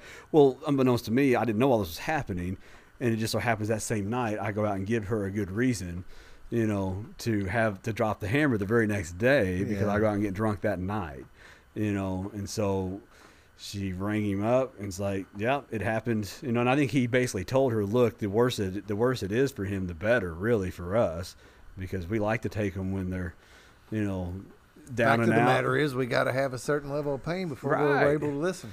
And so, I mean, the, I mean, everything just kind of aligned that weekend, man. You know, to where it's like everything, like the tipping point was was there. You know, and and that's why I really feel like it was a divinely inspired kind of a weekend for me. Um, and so, and what what is even more interesting is like, which is, which I've never remembered this until just now. It's just so odd. Um, that while down there in Memphis, the the week before I was supposed to come home and do this, you know, this uh, court appearance, I had in my travels and doing door to door stuff, I had met this religious couple who I guess looked at me as like a pity case, you know, and they started talking to me. And usually when that would happen, you know, if you're wasting my time, I got to roll. You know, it's a numbers game, baby. You know, I got to sit there time to listen to your job. You got, I got to find out people listen to mine. and for some reason, I just I, I didn't fight it. I, I listened to them, and I was there for hours talking to these people, and I agreed to accept their invitation to uh, come back to their house that next weekend and have dinner with them, and they were they would take me to their church. I agreed to do that the week before. I drive, and so I, I made I set that up with them, and then as that week comes along, of course, I'm an alcoholic. I don't plan very well. I'm thinking, oh shit, no, I gotta go. It's Thursday. I gotta drive to Louisville for my court case. I can't. I'm not going to be be in town this weekend to do that church thing, you know. And so I don't know if that has something to do. I mean, I think it has to. I mean, I've never been open to any of that stuff before, but the you know, but that Yeah, time I was, and then that doubt. weekend. So I think there was something working on me prior prior to my knowledge. You know, like I just I, I think I just I just is what I believe. I believe that it was a divinely inspired. I agree, hundred percent, man. I never do doubt that stuff anymore. At Yeah. all. So even- when she told me, so that morning, so Monday morning, you know, November first, uh, two thousand two, when she tells me, you know, this is what you're going to do or else, and uh, and it's going to be meet with your insurance agent who you just met, you know, and go to an AA meeting. I'm thinking in my head, what the fuck does my insurance company want to do with my alcoholism? Or I don't understand. You know, I was so confused. I had no idea it was like a personal thing he was doing on the Yeah. side for her. I had no in idea. order for you to have like, insurance, I'm you got to thinking, start going to AA this meetings. don't this don't make sense to me at all. This don't jive. What the hell? And so uh, I had to have her explain it to me, you know. And when she did, it, it then it made more sense. But I remember it, man. So like, so that was my. I guess the bottom was kind of leading up to a moment, really. And so that so that night, that uh, he he picked me up. We went to a an eight o'clock meeting at the Token Club over in off Dutchman's Lane. I'll never forget it. Um, and we're walking in. It's a Monday night meeting, eight o'clock, and it was the first time that I sat down in anything like that, and I just felt at home. Like I just did. Like I sat there quietly and I read the stuff on the wall, the twelve steps, the promises, the traditions. I read all that stuff quietly to myself. I'm looking around, I'm watching people, and I'm seeing the laughter, and I'm seeing people cutting up and joking with each other, and you know, just stuff. You know, like people were friendly, and then I'm hearing the person open the meeting and reading what they say for their meeting and doing all that stuff, and you know, and then people sharing you know, the topic that they introduced. I think it was a topic meeting, and our discussion meeting, and I just at one point. I, I caught I, I noticed I realized that I had this humongous like permagrin on my face and I couldn't get it off. You know what I mean? That's how jazzed I was that like I- felt like I was in the right place because I mean for all because for about 10 years, you know, I was trying to find ever since I lost my best friend really from, you know, my own behavior that I pushed away. I had been slowly spiraling sometimes quickly, but you know, it was a downward spiral, consistently downward spiral. Um, and in between all of that, or while I'm on that roller coaster, you know, I'm trying to make sense of it all. You know, there's there's moments in there where I'm trying to figure stuff out. You know, I'm not just you know blindlessly walking around like an idiot. I mean, I, I'm trying to you know seek and figure things out, but always coming up empty, always coming up short. You know, so arrive into a place you know like AA, you know, and and um, just being you know for the first time like that was really my first experience ever sitting in an AA meeting, and it was magical for me. You know, like it was, it, it that really touched me that night, and it really told me who I was in a lot of ways. You know, uh, it scared me a bit. It did, because and for the next three or four months, you know, because I went on home incarceration, you know, and of course I got permission to leave, you know, and I and I would go every day. I went every day for about three or four months. Went to a meeting a day. Yeah, yeah. Yeah, I would have that story. in- I have that part of my story too, because when you're on home incarceration, man, it's nice to get out of the house every day. Hell yeah, it is. Hell yeah. Um,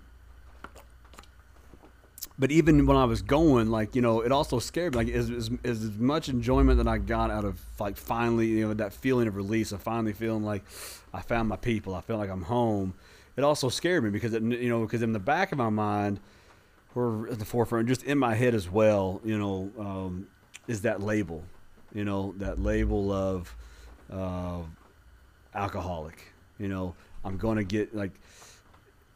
I think I belong here, but I think that means you know I have to admit that I'm an alcoholic, and for me that meant that I was going to have to admit that I turned out just like my father was, despite all the the efforts that my mom had put forth to keep me from that. You know what I mean? Yep, yep. And I had a, and there's there's been some not good stories that were told to me by my mother about my dad, and you know, and so I guess growing up without him, you know, I'd kind of resided, you know, resigned him to this special place of in my mind of we don't really go there, but if I ever see him, I'm fucking kill him type mentality, you know. And so I didn't really have a positive. Uh, uh, mental status about about him, you know, at that time, early sobriety, and um, I didn't want to. I didn't want to. I didn't want to wear the same label that he had always been labeled as. You know what I mean? Like there was a there there was a, a big part. There was a big piece for me that fought that pretty hard. Um, because I knew the stories I'd heard about him, and I knew who I was up to that point, and I didn't feel like I was anything like the, those stories that I'd heard. But to share a label Yeah. like that, you know, like to me, Sure. it was like a, a, a it was that was a almost a a cut that was too unkind. You know what I mean? And so, so I fought fully giving into this thing because of that. You know, I had to work that out for myself, and I finally got there. Um, but in, in between there, I ended up smoking a joint. You know, but then I get a sponsor like a month after I smoked that joint, and it was really useless. I took a few hits. It was, you know, it had been years since I'd smoked, and that's what I told myself. I was like, well, nobody in here talks about pot. See, here's here's the other thing. This is kind of why I like it. You know, when people do share about drugs in, in AA, because of these meetings I was going to, pot. You know, people weren't mentioning anything but alcohol. And so I literally, and of course, me not knowing anything and not having a sponsor, not knowing any shit from Shinola, I didn't know that it was not okay, you know, to be. You just you just thought I could I can't drink. I know I just can't, drink. I'm here for drinking. You know, I do have a problem with drinking. It's clearly I've always had a problem with drinking, but other stuff I've not had a not problem. been my problem. Yeah, so I'm I can do that stuff as long as I don't drink. I'm good. You know, I can say I'm sober, and you know, I thought that was really how it was. Um, little did I, you know, so that's kind of so that's why. So I smoked that joint, which was really lackluster. I ended up going home at like nine o'clock, falling asleep because it had been three years since I smoked, and it just tore me down. And uh, but anyway, so I get a sponsor like that like a month later, go through the steps, have this humongous transformation and just shift and you know perspective galore, and then get all the way up to celebrating my first year of sobriety. Right, you know, every, my whole family knows my sobriety date. You know, two two one of 02, or no, eleven one of 02, and um, I was about to celebrate my first year, and luckily the men, the men's group that I was going to, the uh, the Trinity group uh, does this group retreat every year, and it just so happened to be the week. It fell the weekend before celebration night of my birthday at our home group, and so I go down to it was a three day weekend deal. Me and a bunch of people. We go down there, and of course, the sponsor that I have, you know, I've been sitting on this lie for nine months that I smoked this joint because somewhere in that transformation process of like going through the steps and you know and having this transformation, I figured out like something clicked. Oh shit, you shouldn't have smoked that joint back then. you know, um, well hell, you've been lying about you know Like you haven't told anybody about it. kind of thing. You haven't been yeah you haven't been you know you haven't told anybody about it now. What are you going to do? And I didn't know what to do. I didn't want to tell my sponsor because I kind of figured I knew what he was going to tell me to do. And what he was going to tell me to do is change my sobriety date, and that's exactly the last thing I wanted to do because I didn't want to, you know, have to change my date with all my family and friends that was expecting. Then they- they're going to know I was a fuck up, you know. And I was kind of tired of them knowing me Yeah, like here that. he is again. Right. You know, especially when it was something that, like, especially, like, I I think what pissed me off the most about it was because it's not like I did it and deliberately was trying to hide it. I did it unknowingly. You know what I mean? Like, I kind of unknowingly got high and was like, oh, you mean that doesn't, like, that. That doesn't apply, you know. Like I just didn't know, and so that's what pissed me off the most. It's like, kind of inadvertently led myself down the wrong road, you know. Yeah. Um, Well, and I, I know it is different. It's not the same thing, but it just rings a bell to me of like when somebody maybe has a drink by accident, or you know, Yeah. they didn't know it was alcohol, or you know, they have something, something happens, and they didn't, you know. Uh, but you know, you that's it's not the same thing. But if you really, honestly, in your heart, wasn't intending to, Well, I was intending to get high for the effects of getting high. I just wasn't. But it's like you didn't know you were resetting your sobriety date. You didn't really know. I didn't know what that was going to do to my sobriety date Right, at yeah. that time. 'Cause I didn't think they were linked. Yeah. You know, because you it was know, my first the time matter is, exposed to all this stuff. I just really point didn't know. later on, it started messing with you. Yes, it so started with that in itself is a problem. Yes, right. That Yep. became the problem. You got it. You're on it. Yeah, you're on the right track. And so that's that's what became the loudest you know thing and you know for me was that lie you know and of course you know then I started feeling weird about it you know because it's a program of honesty you know you know all that stuff started kicking in and then it felt like you know well now you do know the truth and if you don't don't tell on it then you're surely going to get drunk, you know, and then all this stuff you're doing is just going to be wasted because, you know, you're setting yourself up.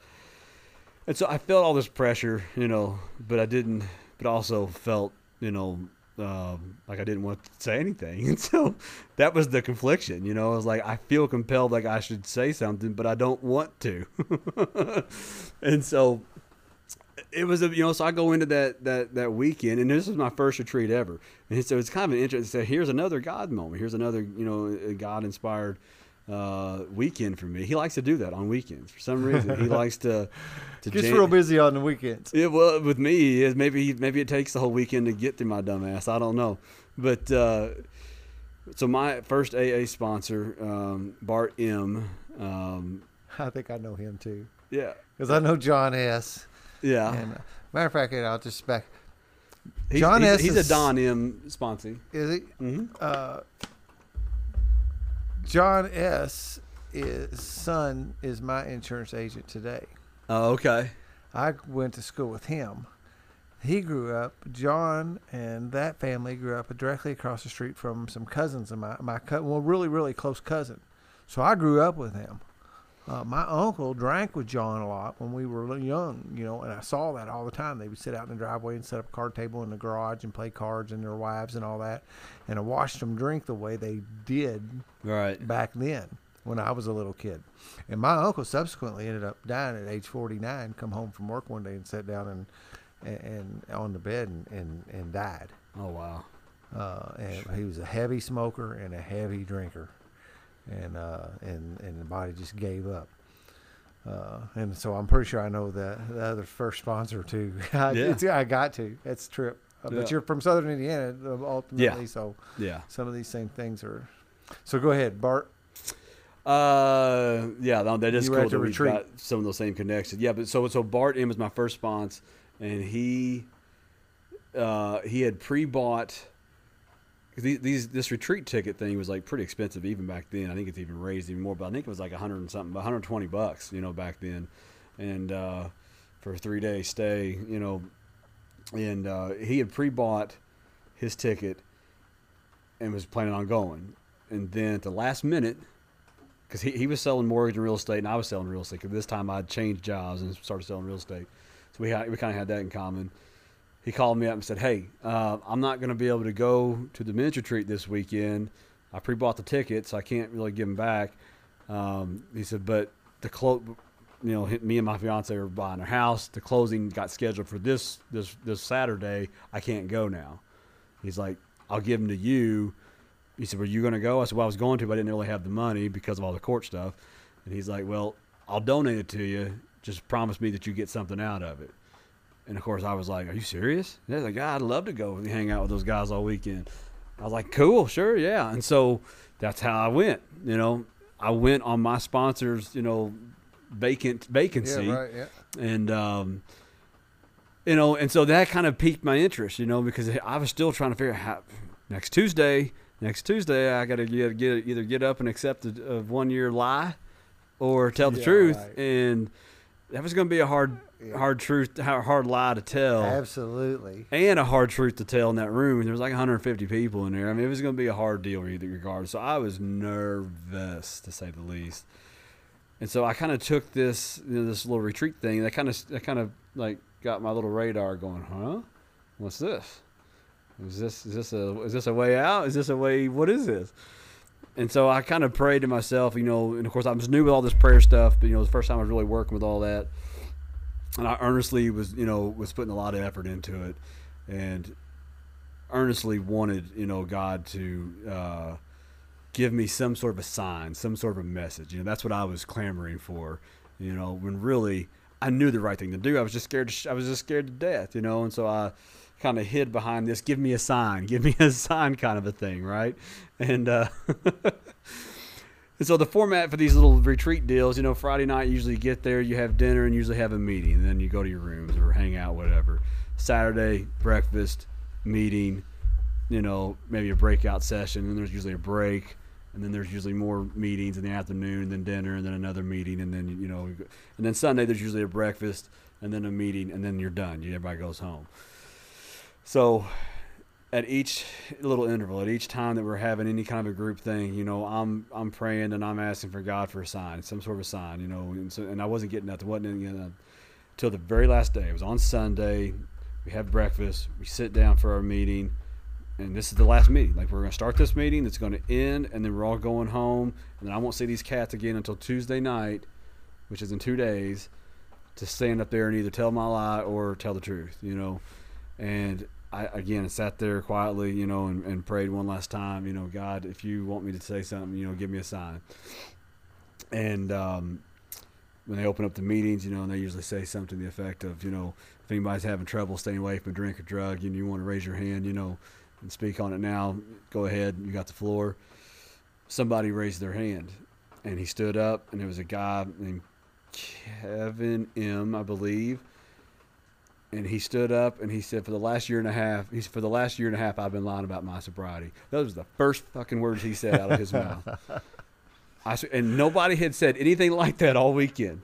And in fact, I hadn't heard anybody say anything like that all the way up that whole year coming Too to that cool, meeting, going to other meetings. And he he never even finished that sentence, and my hand was already in the air. Like it just floated up there. Yeah, you said, "Give me a sign." Okay, there it is. I mean, it was miraculous. Like I couldn't believe it. Like my, I don't, like, my hand just floated up there. They got me on the list. He said what he had to say, and then I was next. You know, and I stood up and did the same thing. And of course, mine was a lot more. emo- I mean, he was emotional, and of course, I was emotional too. I was bawling and crying because it was a powerful moment, and um, it told the whole story to the whole room, and it was weird because like I was visibly watching 15, 20 other men around me start to cry as well. I hadn't seen that before. Like I've Mm. never seen that happen. Yeah. And then even more odd than that was the guy that I ended up giving a ride to the meeting. He would ask me if I could give him a ride. Rode with me. I, I didn't really know the guy too well, but apparently he got high that that weekend or like right before he got in the truck with me to come down here and I didn't even know and so the three of us told told our little you know our little uh, little uh, hiccups in our sobriety story and apparently I mean and people still talk about it today like that weekend and I don't I've heard about it. I've heard that story. Yeah. Or, you know, not from this, not at the depth that you. so just it was told powerful I've heard it to a, me for sure because it meant a lot to me but apparently it was powerful for somebody. So i really do believe that you know god was there you know doing some serious work for, for cool, lots man. of us. Super cool. um, and i really think you know that that saved me. I really do. I mean i really think had i not had done that or had i not actually told the truth and li- who knows where i would have been. I, mean, I, I don't think i would you know i think th- i think that was pivotal. I think that was an important piece to my recovery you know getting honest like that and, and sharing and it taught me some things you know it taught me quite a few things you know it taught me the, the, the value of honesty and you know then it's okay to to tell on your secrets and it's okay to tell your lies which is why i'm pretty open today and try not to keep any of that stuff because there's value in not you Yeah. know Yeah. um, anyway That's a great story. That is a Yeah. great story. Yeah. it's cool I'd heard it uh, on a on a lighter, you know, not the depth that you just told it. Right. Uh, obviously, it's yours, so it's got a lot more depth when you when it comes True. out of you. So that is a true true true very very cool. So then, just from a standpoint, so at that me point, what happened was you knew when you did that. You knew when you smoked it. So you really only reset your sobriety date for three months forward from then. So like all Yeah, of a sudden you well, went from having I'm- almost I'm- a year to having nine months again. Well, I knew. I think I understand your question. You didn't reset your sobriety date to the day you're standing there. You didn't, you know. That kind of no, I just I changed my date to because I had because I had gone nine months. You know, like because I had smoked that joint three months in, and then got a sponsor like at month four, and then worked the steps. No drinking, no drugging the whole time.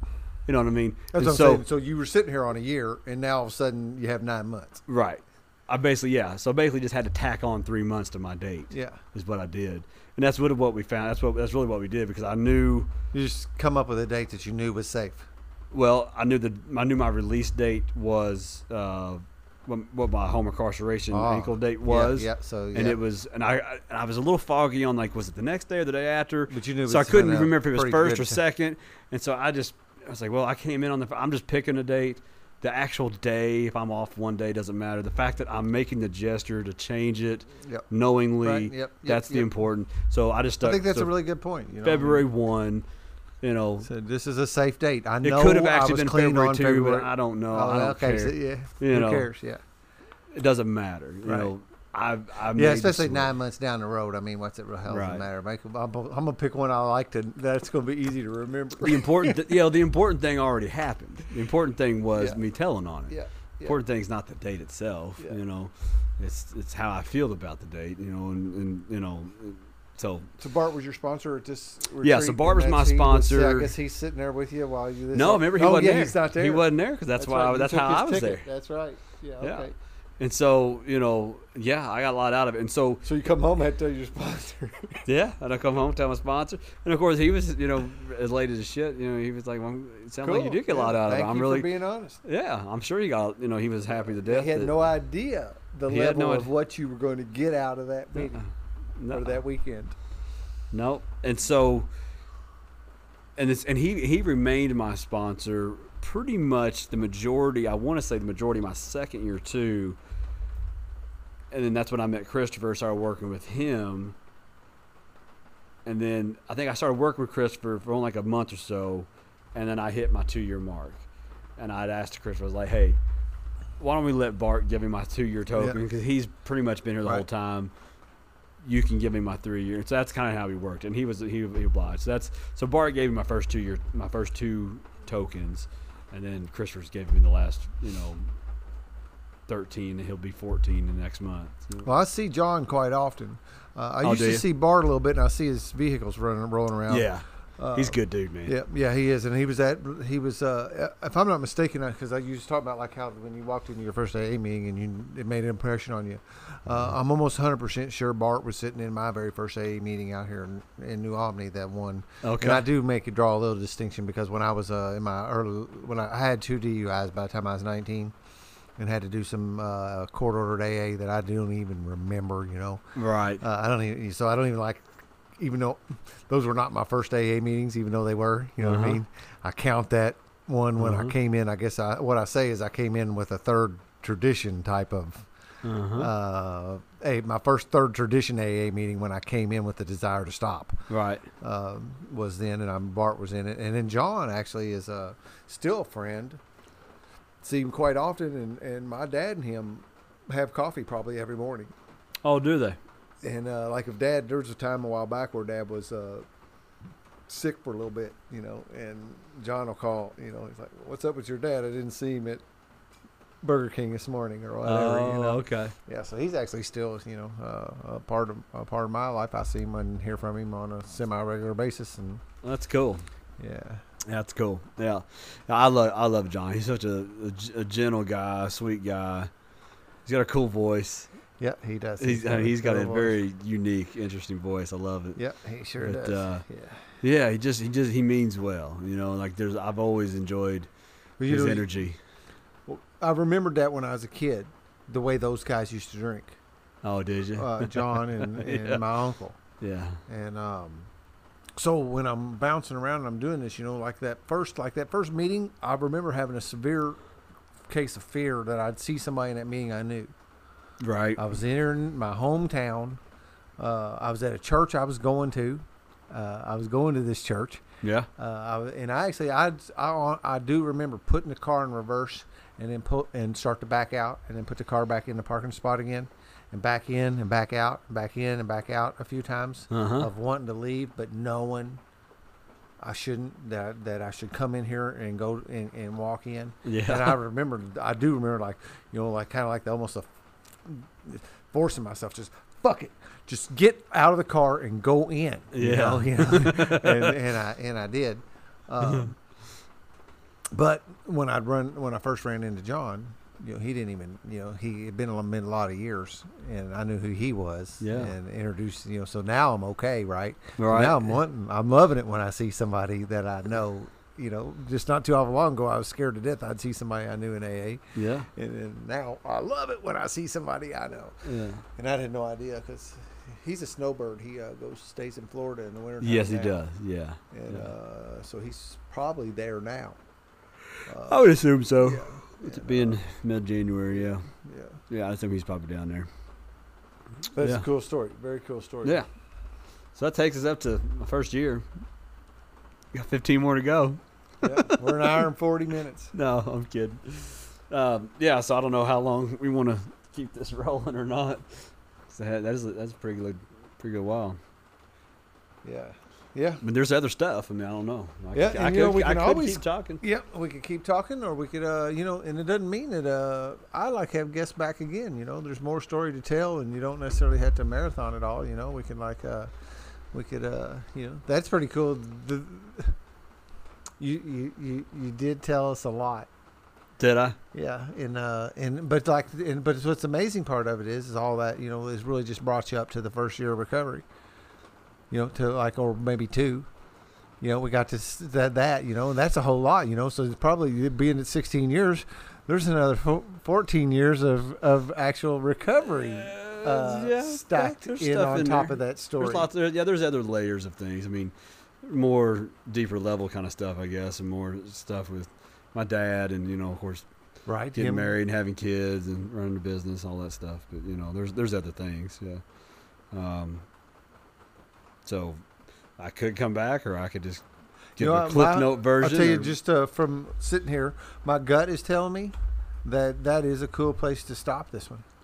Uh, well, I'll tell you another dig it. thing, and I don't really know for sure, but like people are listening to this, Mhm. and you'll to sit and listen to an hour and a half or Yeah, almost a two a hours or something. Yeah, that's uh, an I- I, start beginning to be like, you know, once I start getting to close to that two hour mark, I feel like I'm stretching people's uh, attention spans pretty well. okay. Although I do believe that this is the kind of time frame it takes to do this kind of thing. That when you're up behind the, at, the- at the podium and that, you're given Yeah. a real condensed version of what's up yeah. when you're up there. And like in this format, we can actually get into some depth, and we don't have to be restrained by the clock, and yeah. And, and actually get some. Yeah, that's the first time I've ever out. done this, so this is uh It's fun, ain't it? fir- well, yeah, it's the first time I've gone obviously this long and not gotten as far in you know through my story. Because usually if I'm in a meeting, you know, and I and I'm looking at that clock, And and you got cranked through it. Well, and I'm seeing okay, shit, I got 15 minutes, I got to get sober here. gotta All right, so yeah. uh, yeah, so all that was bad. Yeah. next five years pretty much more the same, and you know, uh, all right, so my sobriety date. Let's start from there and let's move forward. yeah, yeah, yeah. and you fast forward and through all that. And I'm sure the same thing. Uh, well, um, you're the first person to sit down that's had any extended amount of recovery too. Oh, Uh, so so far, and I don't, you know, that's not planned or wasn't anything going on. But most of the guys have been like uh, Chase and Travis and those guys, and Shane. Shane just got two, so uh, Chase and Travis are in their second year of recovery. okay. Uh, Eric sat down the, just a couple nights ago, and he's uh, in his in a little bit past a year and a half. So uh, you got a lot more story to tell, you know, and, and so that Yeah. would make sense. You know, I could come that- back and, that, and, uh, and pick up from, um, you know, I think year one, cool end of it. year one, or Yeah. year year two uh, up till now, because there's there's lots of other stuff, you know, lots of stuff about my dad and and how all that kind of came about, and Yeah, so so like uh, this could be so far like part one is Bran- Branden growing up and getting sober, yeah, and then part two is life in recovery. life recovery for me. and, yeah, uh, that's cool. up to the We can do it. thing, man. Um, so uh, yeah, we'll reschedule.